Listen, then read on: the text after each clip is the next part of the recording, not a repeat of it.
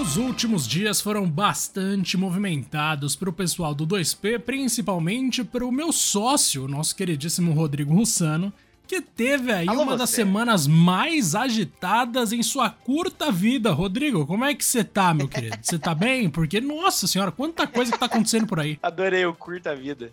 Ah, tá indo bem, cara. E por aí, porra, muita coisa, de fato. Gente, desculpa aí o sumiço, mas, cara, é compreensível, assim, no modo geral. A empresa que eu tava trabalhando, na real, fechou as portas no mundo inteiro. Não é algo que você entende da noite pro dia, na verdade, até porque... Pô, China, é complicado, né, cara? Difícil até, principalmente, óbvio, quando você não tá esperando isso. Às vezes você entende, o negócio tá indo mal pra caramba, é questão de dias e tal. Cara, não, pelo contrário. Mas, bom... isso também dá a abertura aí a novas oportunidades e vamos que vamos, muita coisa rolando. Mas sabe, Diego, o que sempre rola, nunca vai parar de rolar, esse podcast, meu amigo, maravilhoso, que eu tava com saudade de gravar com o senhor, porque hoje a gente vai falar de um tema que já era pra eu ter falado faz tempo, porque assim, tá aqui, ó, na garganta, tá tipo, cara, louco pra falar a respeito contigo de tantas coisas incríveis. Mas antes da gente começar, os recados, ó. Não esquece de seguir a gente aqui no Spotify, no seu agregador de preferência de podcasts. Lembrando sempre aí que no Spotify especificamente tem um sininho para você ser lembrado aí de novos episódios. E claro, lá no Twitter, no @2PlayerPodcast1, porque algum belíssimo safado já pegou esse nome. Mas isso não impede a gente de falar o quê, Diego? Do melhor e maior mascote de todos os tempos. Eu já falei. Ah, é claro que é ele, né? Vamos falar aqui do filme que eu já adiantei na pílula, que eu amei, e que no caso é Sonic 2, o filme, porque o Sonic 2 também, gente, tem esse complemento, o filme. A Paramount não tava muito inspirada, não quiseram fazer uma coisa tipo Ataque do Knuckles, A Vingança de Robotnik, nada do tipo. Eles meteram Sonic 2, o filme, o que é muito estranho. Mas tirando o título, eu tenho pouquíssimas críticas a esse, que já é o meu filme favorito, inspirado em um jogo, sabe? Pelo menos live action, claro. E eu vou começar pelo básico, Rodrigo. Fala a verdade, cara. O que você sentiu quando você viu Sonic, Tails e Knuckles lado a lado, o trio formado ali certinho? Porque pra mim foi um efeito, e eu não tô zoando, muito semelhante ao que eu tive vendo Vingadores, Rodrigo. Tipo, é coisa nesse nível. Eu te entendo. É um sentimento bem parecido mesmo. E principalmente porque, cara, você já parou pra analisar que é muito louco isso?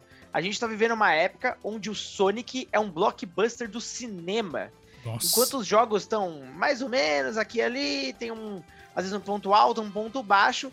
Cara, é uma franquia pesadíssima agora do cinema, já tá o terceiro filme engatilhado. Vai ter a série do Knuckles, meu Deus, que realidade maluca é essa?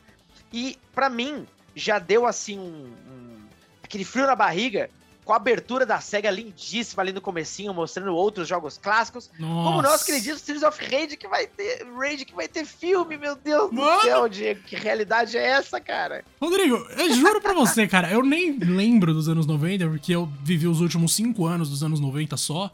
E, cara, mesmo assim, eu olho essas coisas todas, eu só consigo pensar no meu Mega Drive... Na minha... Bom, Brasil, né, gente? Pra mim, os anos 90, pra nós aqui, os anos 90 começaram em 2005, vai. Mas, cara, eu lembro muito forte, assim, de estar jogando Streets of Rage, de estar jogando Golden Axe. Já devo ter comentado aqui que quando eu e meu irmão a gente brincava de lutinha, a gente brincava de Mega Man ou de Streets of Rage. Então, tipo, dá pra ter uma noção do tamanho que essas franquias da SEGA tiveram na minha infância. E eu juro, Rodrigo, que naquele meu tweet falando que é uma realização de um sonho, eu não tava forçando nem um pouco. Eu, de fato... penso quase que semanalmente em como seria um filme de algum jogo que eu gosto muito, e raramente não é Streets of Rage, porque pra mim é fácil fazer um filme decente de Streets of Rage. Ainda mais com o roteirista do John Wick, né, que se eu não me engano vai ser o cara responsável. Então, tipo, velho, tem tudo pra dar certo, mas como você falou, o mais bizarro de tudo é pensar que Sonic virou uma franquia de primeiro escalão do cinema mundial. Isso é inacreditável, cara. Não tem nada que me fazia pensar nisso. Beira o inacreditável. E o mais legal ainda do 2 é que, não que o 1 já não fizesse isso até super bem, mas o 2 ele suga ainda mais dos games. E, assim, é inacreditável. Como a SEGA, os produtores no geral acertaram no tom do filme. É uma junção, até um pouco, se você levar em consideração, um mix ali de acontecimentos e coisas que você relaciona com o jogo do Sonic 2, com o Sonic 3 e Knuckles. Até pela... Por toda a jornada do Knuckles no filme, que é muito parecido com nos jogos, cara. Mas vamos lá, antes de mais nada, dando só um contexto. Então tá lá o Robotnik no planeta Cogumelo, que, cara, ele tá preso, né? Inclusive foi o final lá do primeiro filme. E ele arranja um jeito de invocar um portal, onde o Robotnik não só consegue fugir, como ele tem contato diretamente com o Knuckles, que é uma criatura ainda desconhecida por ele. O Knuckles, pra quem não conhece, ele é um... até a pronúncia é meio esquisita, é um Echidna, é uma raça lá, que dentro do contexto do filme já é uma raça quase que extinta. O Knuckles é um dos únicos sobreviventes, na verdade o único sobrevivente ali, pelo menos a princípio, vai saber o que eles vão fazer pra frente. E ele é um cara que tá sempre em busca da Master Emerald, ou a Esmeralda Master, a Esmeralda Mestra, que é aquela esmeralda que, pra quem não conhece, domina todas as esmeraldas do caos. Ela é a esmeralda mais forte de todas, né? E, cara, só disso, Diego, só esse primeiro contexto dentro do filme e como eles trataram, eu já tava olhando pro lado e tava falando, puta que pariu, cara, não tem como bater isso aqui, tá ligado? Tipo... Os caras fizeram e respeitaram tudo, assim, de uma forma inacreditável. O que você sentiu logo nesse começo? Nossa, o primeiro é que eu ri muito, cara. Aquele gritão que o Jim Carrey dá quando o bagulho dá um choque. Me lembrou muito dos gritos do Tom, em Tom e Jerry, tá ligado? Que são uns gritaços, assim, muito forçados. Mas, além de ter sido muito engraçado, eu fiquei felizaço exatamente pelo que você falou, que eu acho que a palavra-chave é respeito ao material original, né? A gente tem uma adaptação que não só, inclusive, respeita muito bem tudo aquilo que gerou, viabilizou um filme, como também eles conseguem entrar de cabeça na mitologia de uma vez. Então não tem aquela suavização pra aproximar um público mais caretão do cinema, porque tem essa barreira, né? A gente sabe que a suspensão de descrença pro fã de anime, pro fã de jogos, tende a ser mais tranquila do que pro fã de filmes, porque o filme é uma coisa que traz ali atores reais, você tá vendo outros seres humanos atuando de fato, fica uma coisa que exige um pouco mais de realismo. Pelo menos exigia, até a Marvel vir e quebrar isso de uma vez, e agora a gente tem aí uma porta gigante aberta, que é o público do cinema também que entrar de cabeça nas mitologias doidas dos jogos. E a gente tem aí o Sonic se aproveitando muito bem disso, e cara, a coisa que mais se destaca pra mim em relação ao primeiro, a coisa que pra mim mais evoluiu, é justamente que o foco agora não é mais um filme tipo, Bad Boy, só que em vez do Will Smith é o Sonic e o outro cara é um humano normal. Não, agora é tipo, pra valer mesmo, são os bichinhos animados que fazem a trama girar. Claro que o Jim Carrey também ajuda muito, porque pra mim ele tá muito mais engraçado e interessante nesse filme do que no outro, mas a gente vê ali que o espaço pro brilho do Sonic, do Tails e do Knuckles é maior, e o Tails, cara, é injusto o tanto que esse bicho é fofo nesse filme. É uma coisa, assim, que eu fico de cara, velho. Cara, ele é extraordinário mesmo. Eles estão muito bem representados. Inclusive, o próprio Jim Carrey, dessa vez agora, ele se parece muito mais com o Eggman / Robotnik, enfim, como você quiser chamar, do que no primeiro filme. Não só visualmente, mas até da caracterização, da forma como ele age. Eu acho que no primeiro filme, ele é muito mais Jim Carrey, com um pouco de Robotnik, e agora é o contrário, tem muito mais influência da própria personalidade de Robotnik, até um pouco mais sério. Óbvio, ainda tem aquelas piadocas toscas e tal, mas, tipo, faz parte da brincadeira, sabe? Esse humor meio pastelão, até porque também o filme é pra criança também, então faz parte do negócio. Não me incomodou, inclusive, em nenhum momento. E, cara, ele tá genial, ele tá simplesmente genial.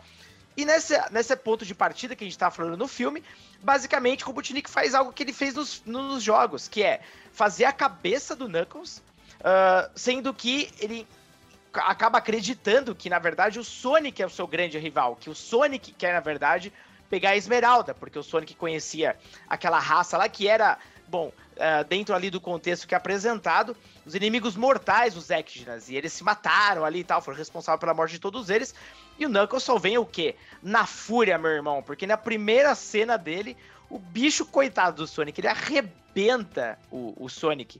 E levando em consideração, lógico, né, cara, o Idris Elba, mano, como a voz dele ficou boa no Knuckles, velho. Eu já, óbvio, tinha achado sensacional nos trailers, mas no filme em questão, faz muito sentido pra personalidade do Knuckles, que é um cara que sempre fala mais sério, mas ele acaba sendo engraçado sem querer.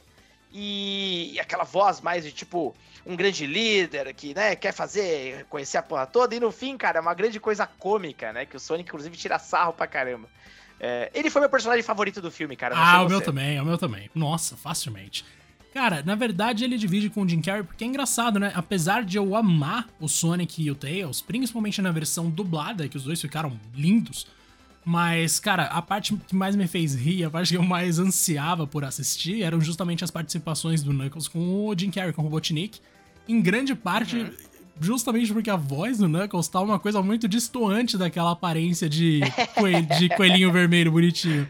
Ele chega com aquele cabeção vermelho, você pensa, ah, que coisa fofa. Ele fala, where did you get that? E aí você pensa, eita, mano, nessa hora eu lembro que todo mundo no cinema reagiu, tá ligado? Tipo, caraca, como que ele vai falar assim?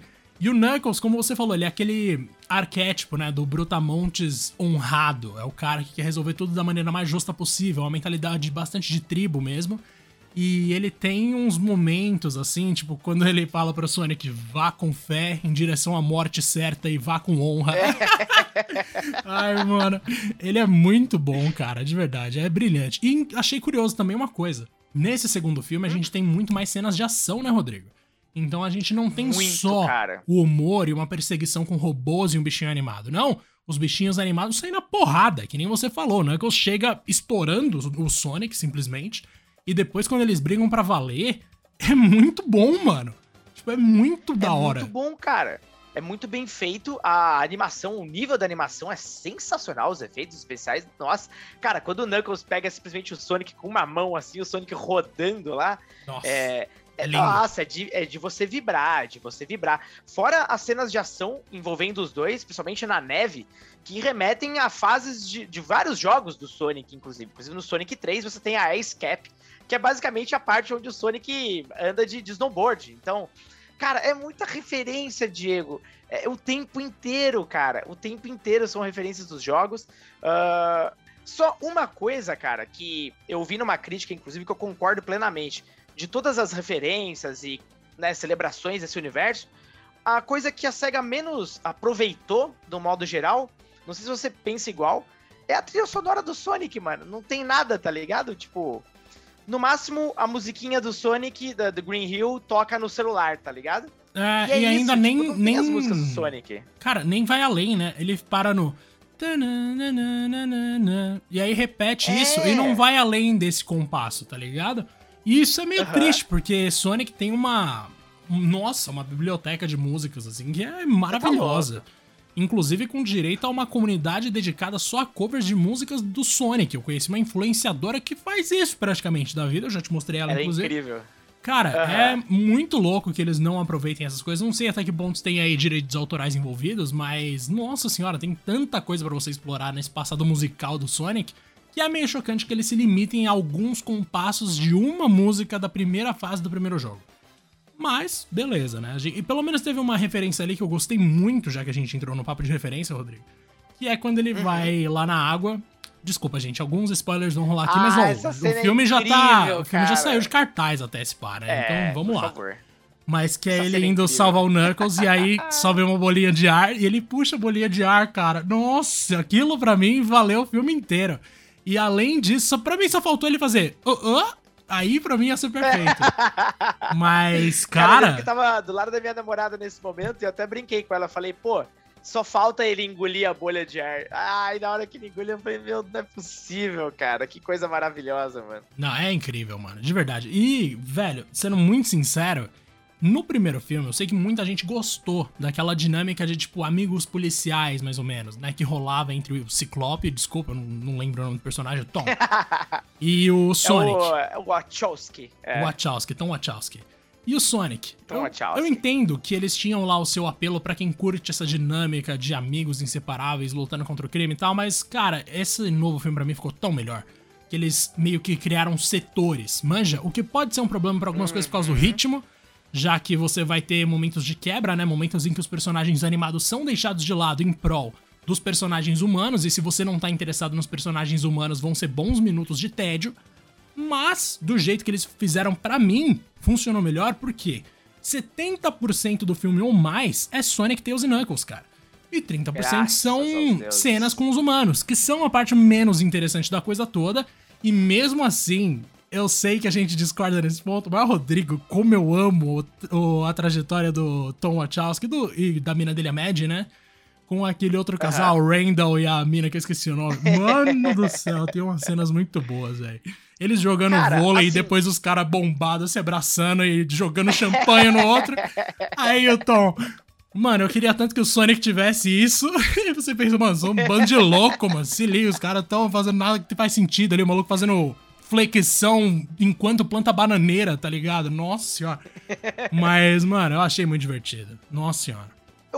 Cara, eu concordo contigo quando você diz que, de fato, eles diminuíram bastante essas dinâmicas do Sonic com os humanos. Diminuíram bastante o tempo de tela deles, inclusive. Ainda bem, porque... né, de longe o foco é Sonic, Tails, Knuckles e Eggman. Pronto, cara. E é o core do jogo e acho que isso aplica ao filme também. Mas essa parte que você falou específico eu achei engraçada, mas tem duas partes que me incomodaram muito no filme e que eu fiquei assim, caramba, não vai acabar nunca, velho. Que são a parte do...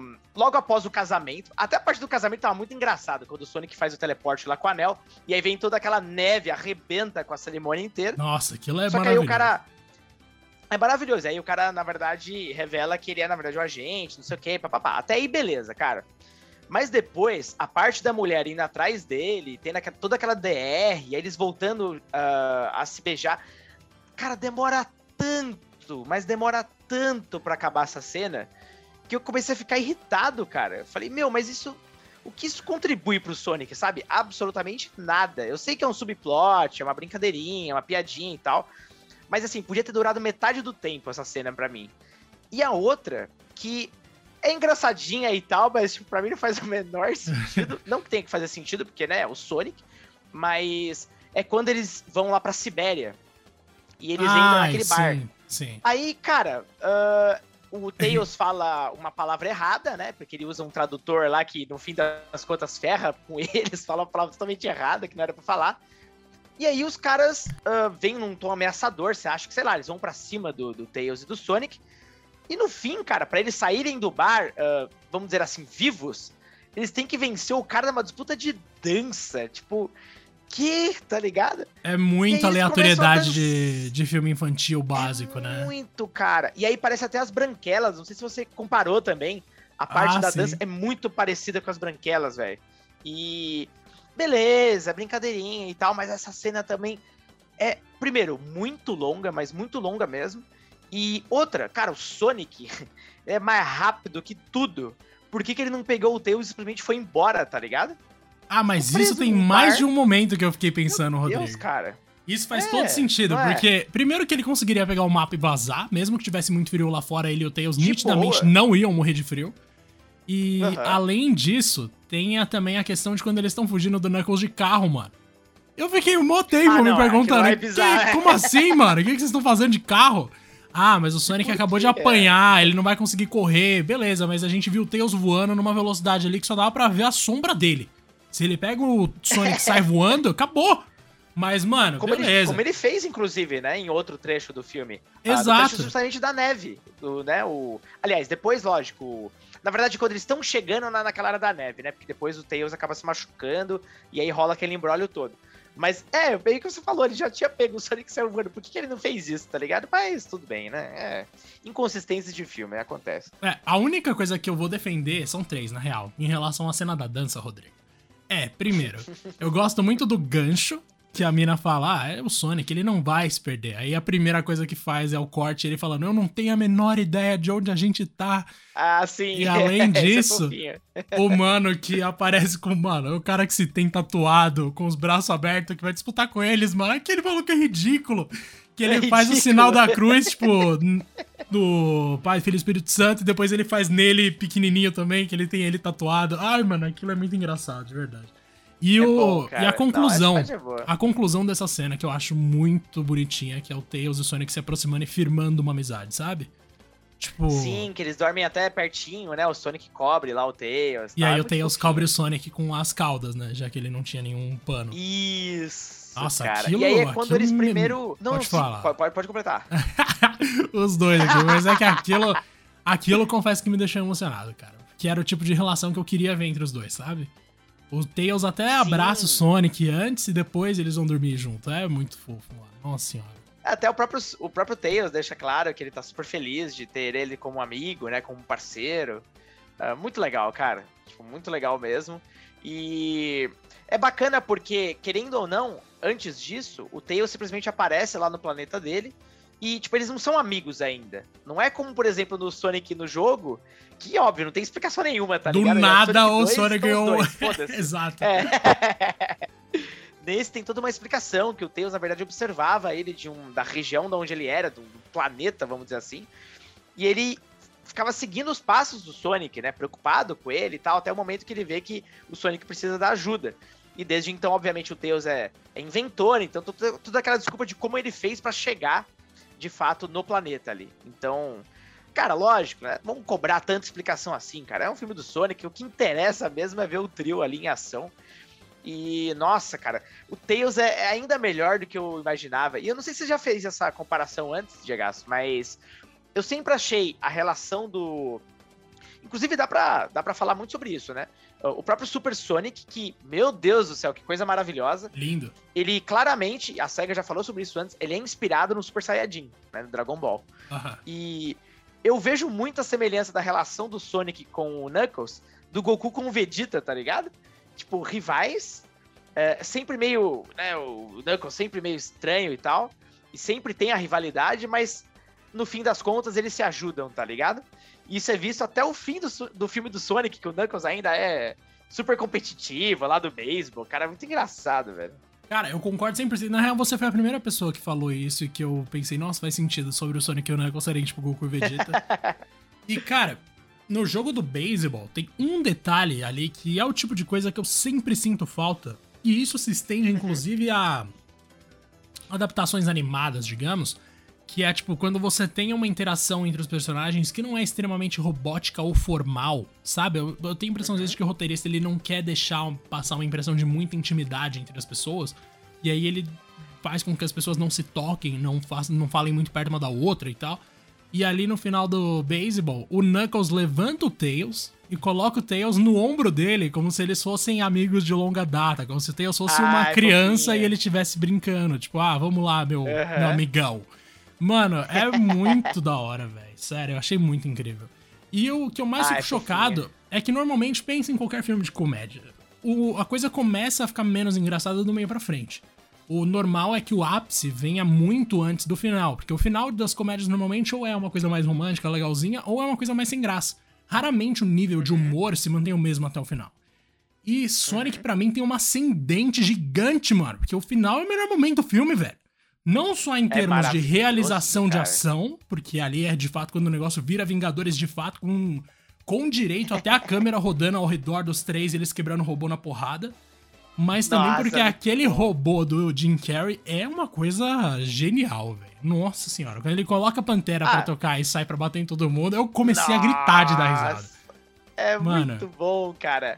E aquele robozão que ele monta é uma clara referência ao último chefe do Sonic 2, quando você tá enfrentando ele ali no final, e que ele é justamente isso aí mesmo, parece um ovo gigante e tal, que vai caminhando com os bração e pernão lá, muito baseado. Na hora você faz a relação assim e você vê que, cara, foi reproduzido com muito carinho, tá ligado? Tipo, do começo ao fim esse filme foi feito por quem entende e gosta do Sonic.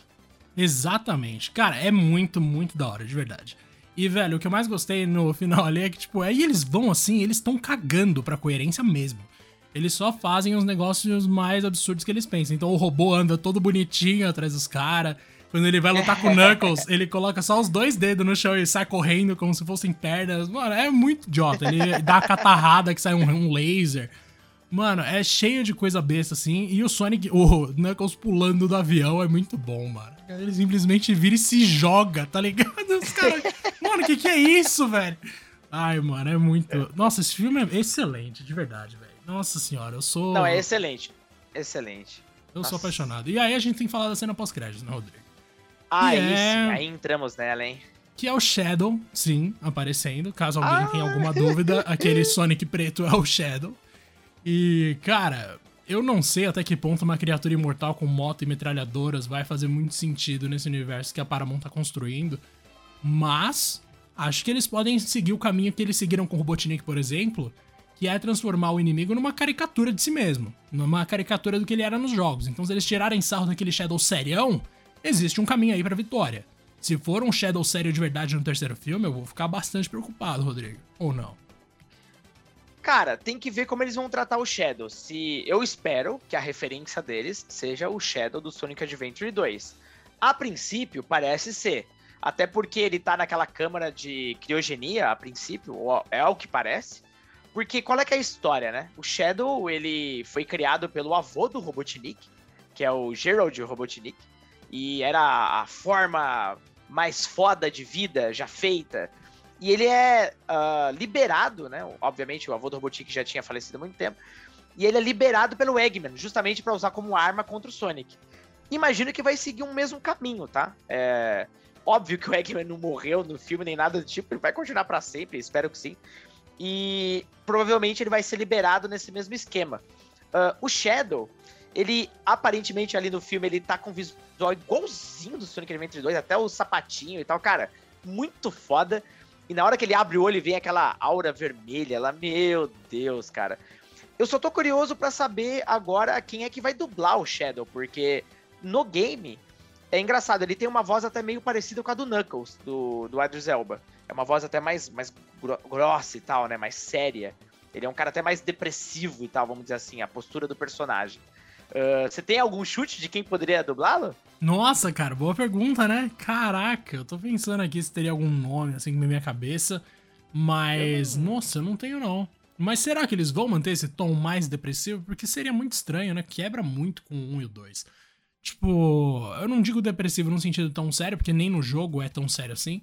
Mas, cara, é uma coisa que me fica martelando na minha cabeça, porque eu tenho muita preocupação deles pensarem, tipo, agora que o Sonic passou por tudo aquilo no 2, já que a discussão do 2 é justamente a evolução dele enquanto super-herói, no terceiro a gente vai fazer uma coisa mais que seria voltada pra dinâmica de um herói de fato, então vai ter mais drama. Só que eu não sei se cabe drama nesse universo que eles estão construindo, sabe? Então eu fico muito preocupado, eu não sei de verdade. E sobre a voz, nossa, não tem nenhum palpite, cara. Engraçado, não tem mesmo. Eu também não. Sobre a inclusão do Shadow, outros personagens, é aí que começa a ficar um pouco mais preocupante, porque a gente sabe que Sonic é sempre melhor quando tem o trio, o quarteto, na real, né? Se a gente junta o Robotnik. Até o Sonic Adventure 2, eu acho massa, cara. Eu achava o papel do Shadow lá legal pra caramba. Até já jogando spoiler do Sonic Adventure 2, vamos lá, né, galera? É um jogo lançado há, o quê? 25 anos? Então dá pra comentar um pouquinho. No caso do Sonic Adventure 2, o Shadow, ele, no final do game, inclusive, ele acaba cooperando com o Sonic, ele se arrepende de tudo, ele descobre a verdade. E, cara, ele vira até Super Shadow. E tem todo um encontro que só o Sonic pode proporcionar. Só que ele acaba se sacrificando nessa jornada de evitar com que o Eggman destrua o mundo. Ele tem toda uma máquina lá e tal. Então, assim, tudo que vem depois do Sonic Adventure 2, a SEGA criou uma desculpa esfarrapada pra resgatar o Shadow. Porque, no fim das contas, com a comunidade, ele virou um personagem, por incrível que pareça, tão popular quanto o Sonic. Inclusive, por isso que ele ganhou aquele jogo bizarro, porque foi uma enquete que a SEGA fez, pra vocês terem uma ideia, e o Shadow ganhou de lavada de todos os personagens, inclusive do Tails. Então, eles fizeram um jogo dele, aquela desgraça lá, mas isso é só pra dar um contexto de quanto o Shadow é popular, enquanto, né, no universo do Sonic. Cara, vendo o que eles fizeram no 1 e no 2, eu tenho boas esperanças, tá ligado? Mas, como eles já exploraram o quarteto principal, vamos ver aí como é que eles vão expandir. Principalmente até a participação das próprias Esmeraldas, porque elas aparecem pouco no filme, elas têm um papel primordial ali na transformação do Super Sonic, que é algo que, cara, eu achei espetacular. Demais. E eles agora mantêm guardadinho ali, né, as Esmeraldas e tudo mais, então tô curioso pra ver no futuro aí o que vai acontecer. Ah, eu também, cara. Nossa, e aí vamos só trazer alguns números aqui, porque é sempre legal, Rodrigo.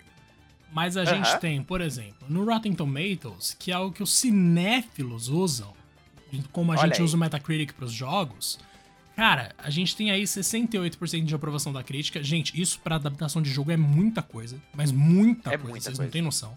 Tá empatado, infelizmente, com aquele lixo daquele Detetive Pikachu.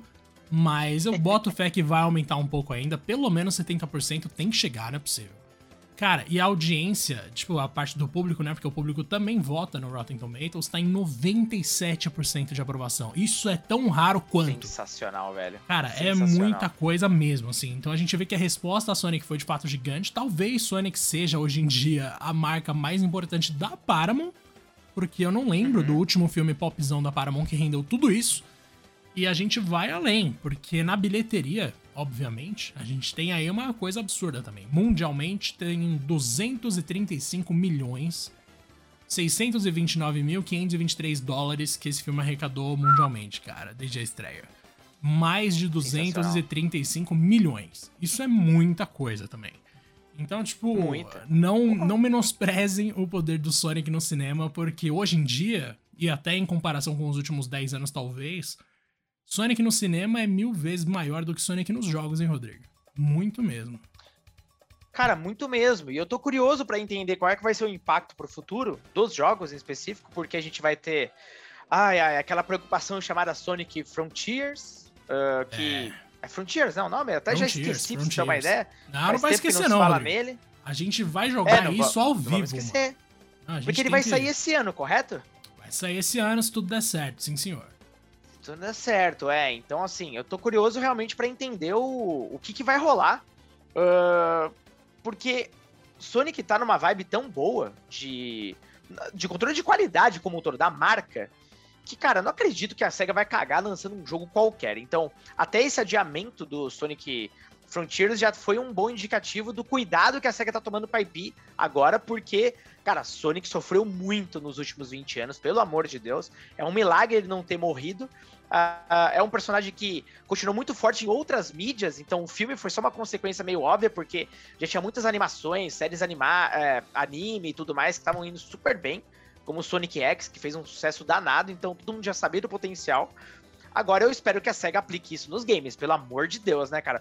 Tô com saudade de jogar um game com alto nível de produção do Sonic que seja decente. Eu não quero jogar o Sonic Adventure 2 pela 30ª vez, velho.